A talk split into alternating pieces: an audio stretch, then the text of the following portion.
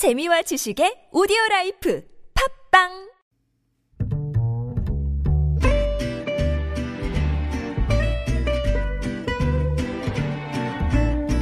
Good evening, everyone. Welcome to the evening show. 국내에서 중국 우한 폐렴 확진자가 처음 나왔습니다. 춘제를 맞아 한국에 여행 온 중국 국적의 여성인데요. 질병관리본부에서는 함께 입국한 동행자 그리고 항공기 동승 승객 승무원 등 접촉자를 파악 중입니다. 더운 여름과 추운 겨울이면 어김없이 영등포 쪽박촌 기사가 쏟아지는데요. 오늘 정부가 공공 임대 주택을 공급하는 영등포 쪽박촌 쪽방촌 주거 환경 개선 방안을 발표했습니다. 슬럼화된 쪽방촌의 첫 정비 사업 어떻게 진행이 될지 주목이 되고요. 안철수 전 대표 드디어 귀국했습니다. 그런데 한국당이 바라는 통합 논의에는 참여를 안 할 것 같은데요. 네, 서울타임즈에서 전해드리죠. 김지윤의 이브닝 쇼 시작합니다.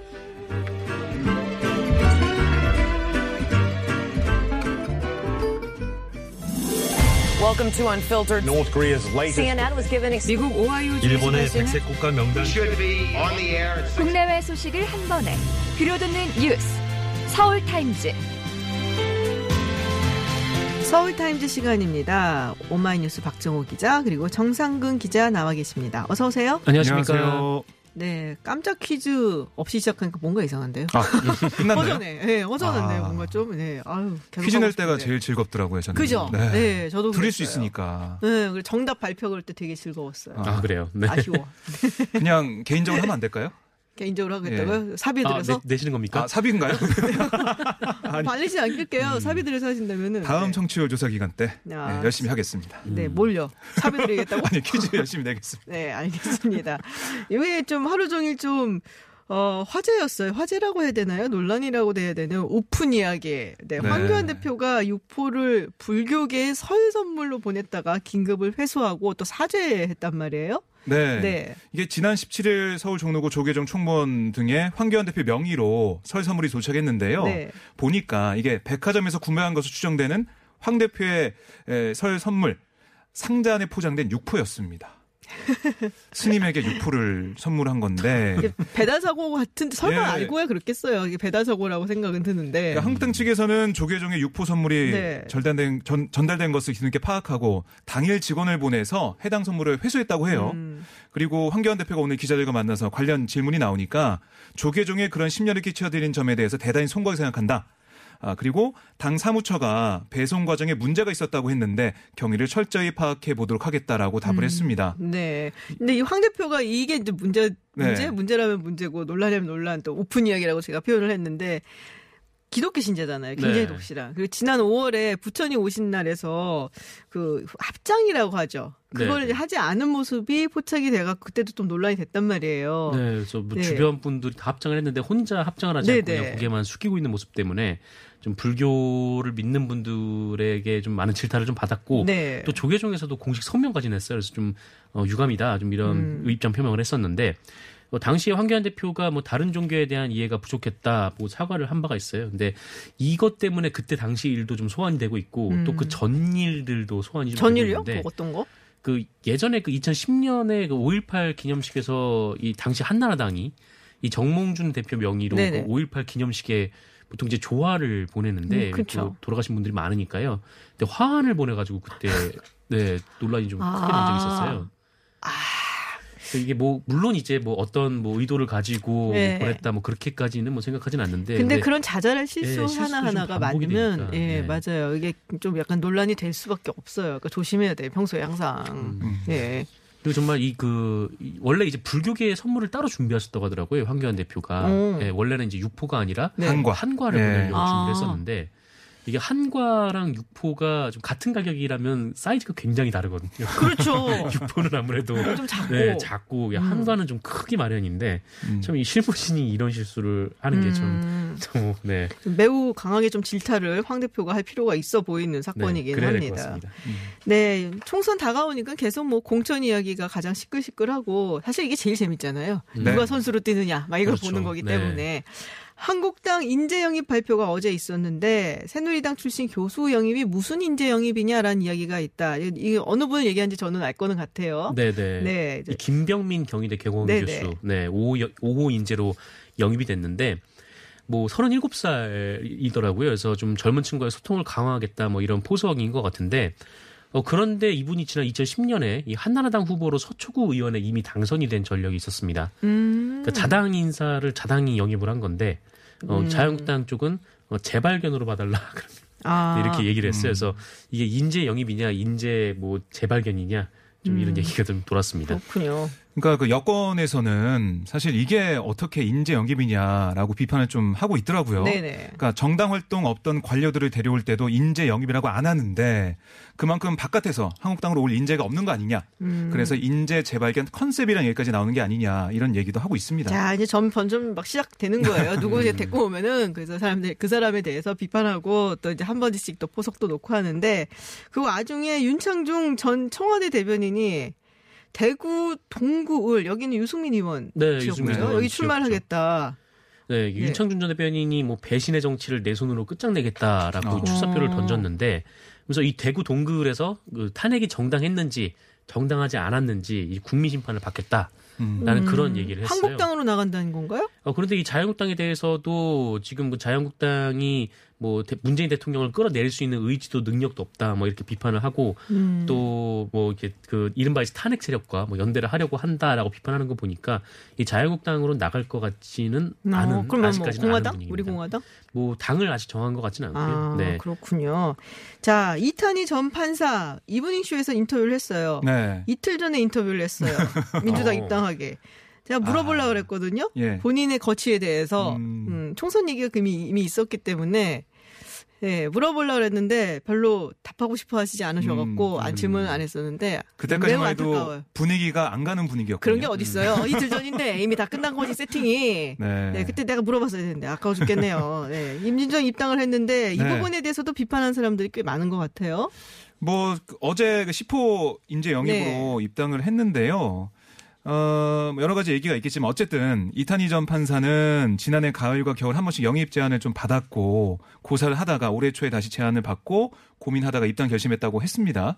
그러니까 사법 개혁을 민주당의 핵심 과제로 21대 국회에서 삼아주겠다라는 당 지도부 약속이 있었고 또 지난 13일 저희가 전해드렸죠.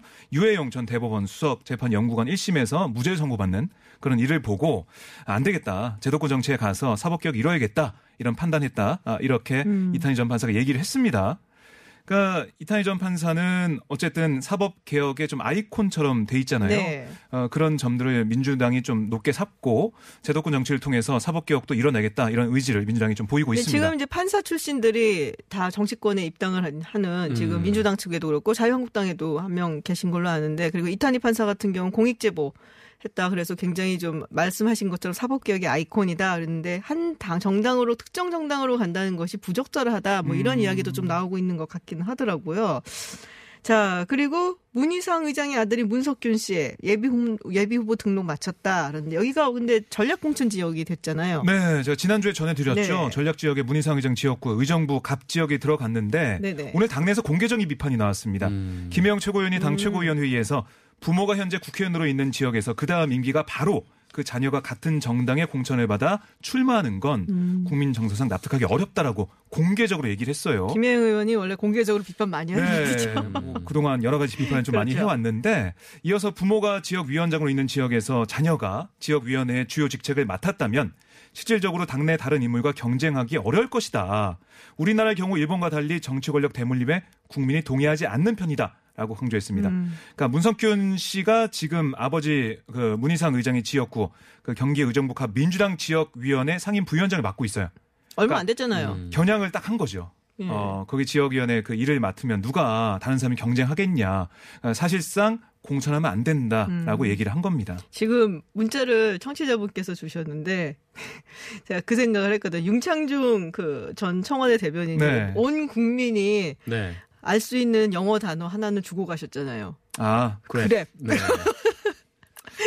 네, 우리나라 온 국민들이 그 단어는 이제 외우고 있는. 아, 네, 네, 그러게요. 덕분에. 네, 그렇게 됐죠. 대중적인 영어- 단어는 아니었던 것 같은데 음, 저희가 다 알게 그렇죠. 됐죠. 예, 네. 뭐, 그러니까 잘 아는 단어는 아닌데 그분 네. 덕분에 한 단어 음. 우리의 영어 단어 어휘력에 이렇게 추가가 되는 그런 효과를 낳으신 분이고. 네. 네, 오픈 거죠, 이것도. 네. 그리고 한국당 위성정당 이름을 비례 한국당은 안 되고 미래 한국당으로 한다 라는 얘기가 있습니다. 이거 창당하는 건가요, 진짜로? 네, 창당대회를 한다고 하더라고요. 아, 그래요? 네, 이 오. 미래한국당 대구시당을 먼저 이 내일 오후에 이 자유한국당 대구시당 강당에서 네. 창당대회를 연다라고 오. 합니다. 참, 이 어쨌든 정당이 다른데 근데- 어, 다른 정당 강당을 빌려서 아, 그러게요. 창당대회를 하는 것도 굉장히 새 드는 처음 건가? 보는 모습이기도 하고. 네. 네. 어쨌든 다만 이 자유한국당 의원들 그리고 당직자들은 참여하지 않을 음. 예정이에요. 아마 선거법 그렇겠죠. 문제 때문에 그런 네. 것 같고. 음. 어 그리고 미래한국당 경북도당도 그 내일 모레 그 최규일 의원 사무실에서 네, 창당대회를 갖는다라고 합니다. 그렇군요.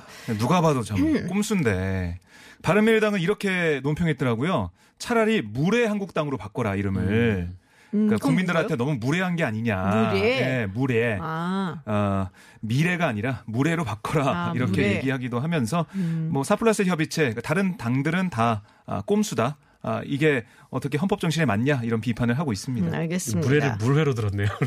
난 물회가 뭐지? 정기자. 배고픈가 봐요. 네, 아, 물회. 네. 네, 물회 참 좋아하는데. 네. 그러니까. 아. 네, 안철수 전 대표 이야기를 해볼 수밖에 없을 것 같습니다. 뭐 어제 뭐 굉장히 뭐 많은 기자들이 또 공항에 갔고, 네. 어, 저 살짝, 살짝 인상적이었어요. 나오자마자 큰절을. 하길래 네. 좀 변했나? 막 생각을 잠깐 했었는데.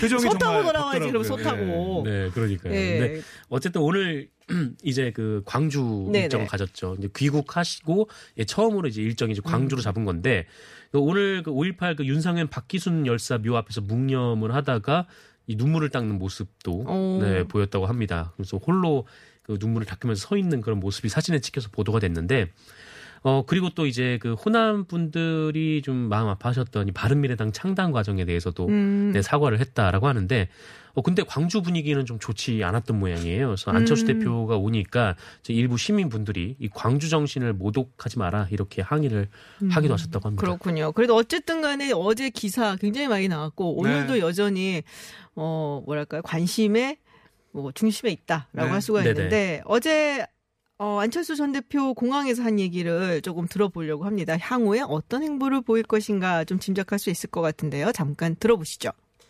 국정 운영에 폭주를 저지하는데 앞장서겠습니다. 진영 정치에서 벗어나 실용적 중도 정치를 실현하는 정당을 만들겠습니다. 저는 출마하지 않습니다. 다음 국회에서 그런 일들을 할 수 있는 사람들이 가능한 많이 진입하는 것이 제 목표입니다. 어제 나왔던 내용 중에 그 부분을 사람들이 굉장히 많이 주의 깊게 봤죠. 출마하지 않는다. 네. 라는 이야기. 네, 음. 이번 총선에는 어쨌든 출마를 하지 않겠다. 그리고 보수 통합에는 관심이 없다. 어, 그리고 중도 정치 정당, 실용적인 네. 중도 정치 정당을 만들겠다라는 게 핵심 메시지였어요.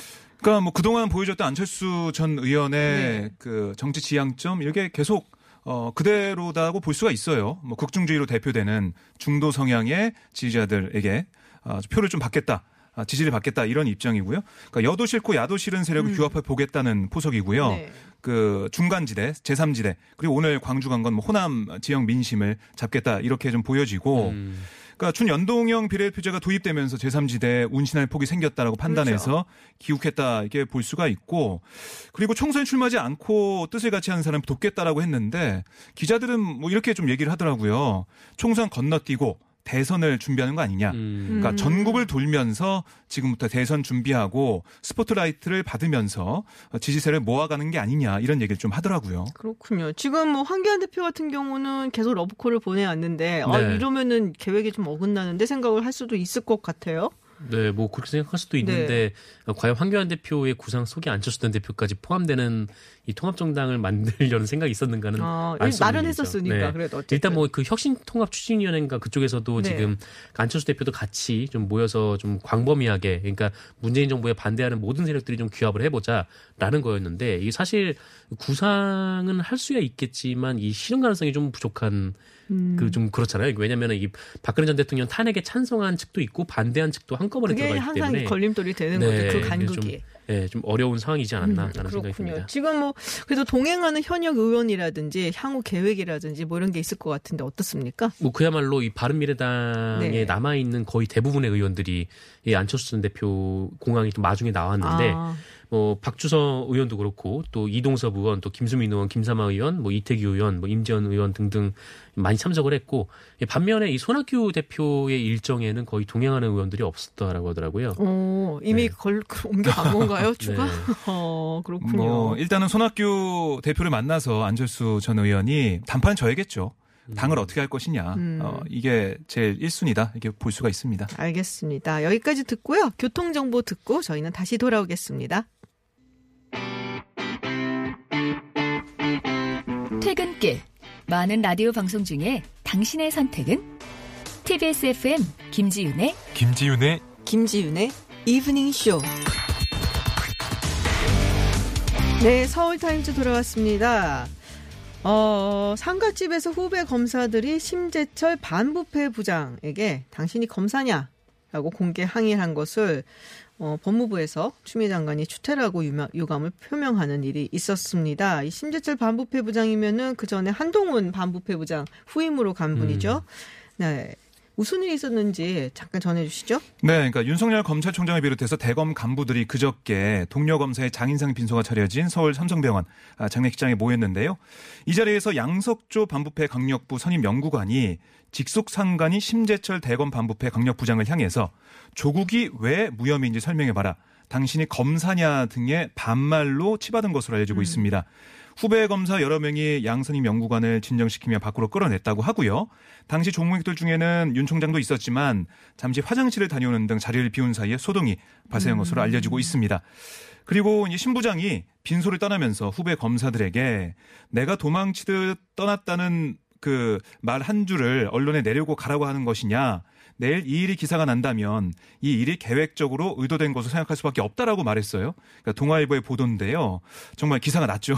근데 그 자리에 있었던 기자들이 꽤 있었던 것 같더라고, 실제로 그 상황에. 음, 네. 근데 네. 뭐 단독 보도는 한 매체에서 먼저 네네. 나왔습니다. 나왔고. 그러니까 여러 어, 상황을 좀 종합적으로 볼 때 일각에서는 네. 이게 의도한 게 아니겠느냐. 음. 양 선임 연구관이 비밀 유지가 필요한 뭐 검찰 내부의 논의 과정을 뭐 공개하면서 뭐 이렇게 공개적으로 어, 당신이 검사냐 이렇게 얘기, 얘기할 정도로 이렇게 얘기한 게 언론이 있는 줄 알고 언론이 날 줄 알고 어, 향후 추미애 장관의 이 고검 어, 고검 검사급 인사가 있지 않습니까? 예정돼? 있는데 내일 아마 있을 네. 것으로 보이는데 이걸 앞두고 어 이렇게 다 잘라내면 안 된다. 그러니까 윤석열 검찰총장의 의견과 같은 메시지를 주기 위해서 이렇게 아, 공개적인 항명한 게 아니냐 이런 뭐 분석도 나오고 있습니다. 근데 이제 이렇게 되니까 어 사실은 뭐 신문 언론 보도를 사실 보면은 어 추미애 장관 들어와서 했었던 검찰 인사 특히 이제 반부패 부장 같은 경우에는 한동훈 네. 검사였잖아요. 지금 이제 부산으로 가 있죠. 가 있죠. 이거는 많은 사람들이 얘기할 때뭐 명백하게 좌천성이다라고 얘기를 하는데 이것과 관련이 있었던 게 아니냐라는 뭐 생각을 해볼 수밖에 없게 되는데 어 근데 심재철 반부패 부장이 박상기 장관 때도 뭐 기자회견 했었던 일이 있었다는 얘기가 있어요? 아, 네. 이게 작년 지난해 6월에 네. 있었던 일이었는데 이 당시 이제 검찰 과거사위원회 활동 종료가 네네. 좀 논란이 좀 됐었습니다. 그래서 기자들이 좀 질의를 하려고 했는데 박상희 법무부 장관이 어, 종료 관련된 기자회견을 하고 그냥 나갔어요. 나가가지고 이후에 당시 심재철 검사가 이제 대변인이었 대변인 역할을 했었으니까 여기서 질의응답을 받기로 했는데 어, 기자들이 이제 그 항의하는 차원에서 다 나간 거죠. 음. 어, 다 나갔는데 어 남아 아, 있 맞아요. 어, 기억나요. 혼자 남아서 네. 이제 계속 기자회견을 진행했던 아, 그런. 예, 일이 있었습니다. 맞아. 그때 이제 기자회견을 했었던 사람이 침대철 네. 반부패 부장이었다. 네네. 그러니까 네. 심재철 부장이 현 정권과 인연이 깊어가지고 네. 뭐그 지난 16일 그 윤석열 총장을 비롯한 이 대검에서 회의할 때 아, 심재철 부장이 얘기한 게 유재수 사건 처리 방향 관련해서 조국 전 장관이 어 기소에. 반대를 예, 기소하면 안 된다 했다는 이런 거죠? 얘기를 했어요. 네. 그몇 차례 회의를 통해서 얘기했기 때문에 그걸 보고 뭐 양석조 연구관을 포함한 밑에 검사들이 이건 아니다. 더 음. 수사해 봐야 될 문제인데 왜 무혐의라고 하느냐 이런 게 쌓여서 이렇게 얘기했다라는 네. 분석도 있어요. 그렇군요. 어, 내일 이제 중간 간부급 어, 중간 강- 반복근 검사 이제 인사가 아마 있을 거라고 하는데 음. 뭐 어떻게 인사 결과가 나올지는 좀 두고 봐야 될 네. 것 같기는 합니다. 윤 총장이 네. 의견은 제시했죠. 어, 대검 중간 간부 유임 해달라 이런 의견을 실질적으로 냈는데 사실 수사를 하는 사람들이니까 남겨달라고 얘기를 한 것 같아요. 예. 네, 추 장관이 네. 받아들일지는 아직 미지수예요. 그렇군요. 근데 우리가 보통 이제 검사 사회 하면은 굉장히 위계 질서가 강해갖고 뭐 상명하복 뭐 이런 얘기까지 했었잖아요. 지금은 없지만 검사 동일체 네. 원칙도 있지 않습니까? 네, 그래서 조금은 이례적인 사건이 아닌가라는 생각이 조금 들기는 합니다. 이례적이고 이 조직적인 움직임들이 네. 꽤몇번 음. 좀 있었는데 뭐 일전에 이제 서울중앙지검에서 있었던 일도 그렇고 그때 3차장이 신임 아 중앙지검장에게 맞아요, 송경호 네, 전차장. 좀 항의를 하는 일도 있었고 그리고 뭐 검찰 내부의 일은 아니지만 이 법원에서 관련된 그 이른바 정경심 전 교수 네. 재판 관련해서 이 이른바 재판부가 뭐 검찰에게 강하게 좀 질타하는 일이 있었는데 그때 이제 검사들이 한 여덟 아홉 명이 몰려가서 재판부에서 계속 음. 뭐이 일을 신청하고 좀 그런 일도 있었죠. 참, 아, 뭐 하여튼 뭐 좀 두고 보면 내일 또 어떤 결과가 나올지 좀 두고 봐야 될 것 같고요. 중앙지검에서 그 와중에 송철호 울산시장을 소환 조사했다라는 이야기가 있어요. 그리고 네. 임종석 전 비서실장도 소환 통보를 했다. 네, 그렇습니다. 있어요? 뭐 어제 알려진 내용인데 일단 뭐 임종석 전 청와대 비서실장 그리고 송철호 울산 시장에게 소환 통보를 했고 이 두 사람은 계속 좀 개인 일정 등을 이유로 좀 검찰 출두를 미뤄왔다 이렇게 좀 검찰 쪽에서는 얘기가 나왔습니다. 그래서 일단 뭐 검찰은 청와대가 뭐 문재인 대통령이 30년 직위인 이 송철호 시장의 울산시장 그 당선을 위해서 뭐 공약 공약 마련도 돕고 또 이 김기현 전 울산시장에 대한 뭐 하명 수사도 벌이고 하여튼 이렇게 저렇게 뭐 조치를 취한 것으로 그렇게 혐의를 좀 보고 있고 여기에 또 임종석 전 비서실장이 관여했다 검찰은 이렇게 판단하는 것 같습니다. 그렇군요. 네, 계속 되는 것 같습니다. 이 수사는. 네, 네. 끝나진 않네요. 네. 뭐 수사를 말이에요. 통해서 보여준다고 하니까요. 계속해서 네. 속도를 내는 것 같습니다. 알겠습니다. 네, 국내 뉴스 여기까지 듣도록 하겠습니다. 지금까지 정상근 기자 그리고 오마이뉴스 박성호 기자였습니다. 오늘 고맙습니다. 고맙습니다.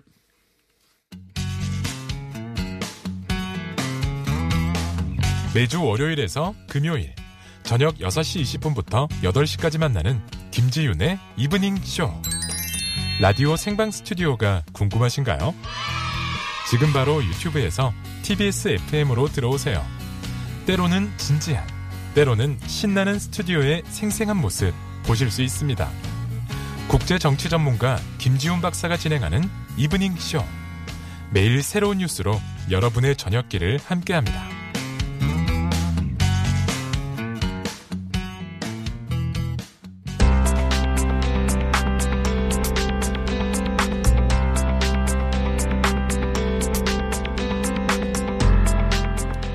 네팔 안나푸르나에서 한국인 교사 4명이 실종된 지 나흘이 지났습니다. 눈사태와 기상 악화로 중단됐던 수색 작업 다시 재개됐다가 또다시 중단이 됐는데요. 네, 네팔 현지 김영식 충북 산악연맹 부회장과 연결을 해서 현지 상황을 좀 알아보겠습니다. 안녕하세요. 아무나? 네, 지금 연결 상태가 좋지 않아서 저희가 어 다음에 이제 좀 이따가 다시 한번 연결 시도해 보고요. 네, 늘 하던 대로 해외- 뉴스 알아보는 서울타임즈 전주현 캐스터와 잠시 이야기 나눠보도록 하겠습니다. 어, 우한 폐렴 확진자 얘기가 나왔습니다. 아유, 제가 인사도 안 했네요. 네. 안녕하세요. 네. 네, 국내에서 우한 폐렴 확진자가 발생을 했단 말이에요. 드디어. 우- 우려하던 일이 발생을 했는데요. 질병관리본부가 19일에 중국 우한에서 인천공항으로 입국한 중국 국적의 여성이 우한 폐렴으로 불리는 신종 코로나 바이러스에 감염이 됐다 이렇게 발표를 했습니다. 입국할 때 이미 고열 같은 관련 증상을 보여서 격리가 됐어요. 그래서 검사를 받았고 지금 국가지정 격리 병상에서 치료 를 받고 있습니다. 입국하기 하루 전인 18일에도 발열, 오한, 근육통 같은 증상이 있었던 것으로 알려졌어요. 그래서 우한시 병원에서 진료를 받았는데 그때 감기라고 진단을 받았었다고 합니다. 근데 이제 이번에 이제 폐렴 확산이 많이 이루어진 곳이 수산물 시장이잖아요. 네네. 네. 이 화난 해산물 시장을 포함해서 우한시의 전통 시장을 방문한 이력이 없고요. 야생 동물과 접촉을 하지도 않은 것으로 일단 조사가 됐습니다. 검역 단계에서 격리가 됐잖아요. 네. 그래서 지역사회 노출은 좀 없는 상황이다. 같이 항공기를 타고 온 분들이 그렇습니다. 있으니까. 그러니까 다만 이제 동승한 승객, 승무원 네. 같은 접촉자를 지금 정밀하게 조사를 하고 있는 상황이고요. 일단 확진 환자가 국내에서도 발생을 하면서 감염병 위기 경보 수준이 관심에서 주의 단계로 상향 조정이 됐습니다. 음, 그렇군요. 지금 중국에서 베이징에서 발생했다는 얘기가 있어요. 그렇습니다. 우한 네. 지금 베이징 다신구 위생건강위원회가 우한을 여행하고 들어온 두 명이 이 우한 폐렴에 걸렸다라고 음. 20일 새벽에 확진 판정을 내렸습니다. 광둥성 선전에서도 우한을 방문한 적이 있는 66세 남성이 확진 판정을 받았어요. 근데 지금 이 우한 폐렴이 시작된 이후에 우한에서 이틀 만에 무려 136명이 새로 확진을 받았습니다. 그래서 세 번째 사망자까지 지금 음. 아이고. 중국에서는 발생을 했어요. 누적 환자가 지금 198명으로 늘었습니다. 이 중에서 25명은 퇴원을 했고요. 3명이 사망을 했고 170명이 병원에서 격리돼서 치료 중인데 중증 상태가 35명이고요. 위중한 상태가 9명인 것으로 지금 조사가 이게 되고 베이징까지 있습니다. 뚫렸으면 상당히 그렇습니다. 거 아닌가요? 그러니까 우한 이외의 지역의 중국 내 지역에서요. 홍콩을 네. 빼고 그 그런 그렇게 확진 환자가 나온 건 이번이 처음이거든요. 그래서 지금 춘절에 이미 수억 명의 대이동이 시작이 된 아. 상태이기 때문에 이 바이러스가 지금 급속하게 확산되는 게 아닌가 이런 우려가 정말 커지고 있습니다. 지금 감염이 확인된 최근에 확인된 분들이 13일 전후로 보고 가 되고 있거든요. 네. 근데 감염자가 집중됐던 그 해산물 시장은 1일부터 폐쇄가 됐거든요. 그리고 음. 초기 감염자도 다 격리 치료를 받았기 때문에 지금 수산물 시장이 아니라 다른, 다른 경로로 경로로, 네. 바이러스가 확산되는 게 아니냐 이렇게 얘기를 하고 있는데 일단 중국 보건당국은 전염병 확산을 방지 통제할 수 있다고 보지만 전염원을 찾지 못했고 전파 음. 경로가 완전하게 파악되지 않아서 바이러스 변이를 면밀하게 감시해야 된다 이런 얘기를 하고 있습니다. 근데 지금 춘제 얘기를 하셨 잖아요. 네. 그렇기 때문에 이렇 분들이 춘제 맞아갖고 네. 중국 내에서도 이동을 하지만 네. 외국으로 많이 나간단 말이에요. 정말 많이들 그러니까요. 나가시거든요. 그래서 우리도 그래서 지금 뭐 약간 네. 비상이 걸린 거고 다른 곳들도 그럴 것 같아요. 그렇습니다. 그래서 지금 공항에서 발열 검사를 시행하는 등 경계 태세를 굉장히 높이고 있는데요. 미국 질병통제예방센터가 뉴욕 존 F 케네디 공항을 비롯한 공항 세 곳에 직원 100여 명을 더 배치해서 우한에서 입국하는 승객을 검사할 예정인데 이게 2014년 에볼라 바이러스 이후에 처음 내려 진 조치래요. 아, 그러니까. 그만큼 심각하게 받아들이고 있다는 얘기죠. 그밖에 뭐 태국에도 지금 중국 관광객이 많이 가니까 거기도 공항에서부터 발열 검사 같은 검사를 강화하고 있습니다. 그렇군요. 알겠습니다. 외신 뉴스 저희가 준비한 게 더 있습니다. 이따가 저희가 추후에 다시 나머지 외신 뉴스 전해드리도록 하고요. 1, 2부는 여기서 마치도록 하겠습니다. 끝곡으로 맨디 모어의 Only Hope 들으시고요. 3부에 다시 돌아오겠습니다.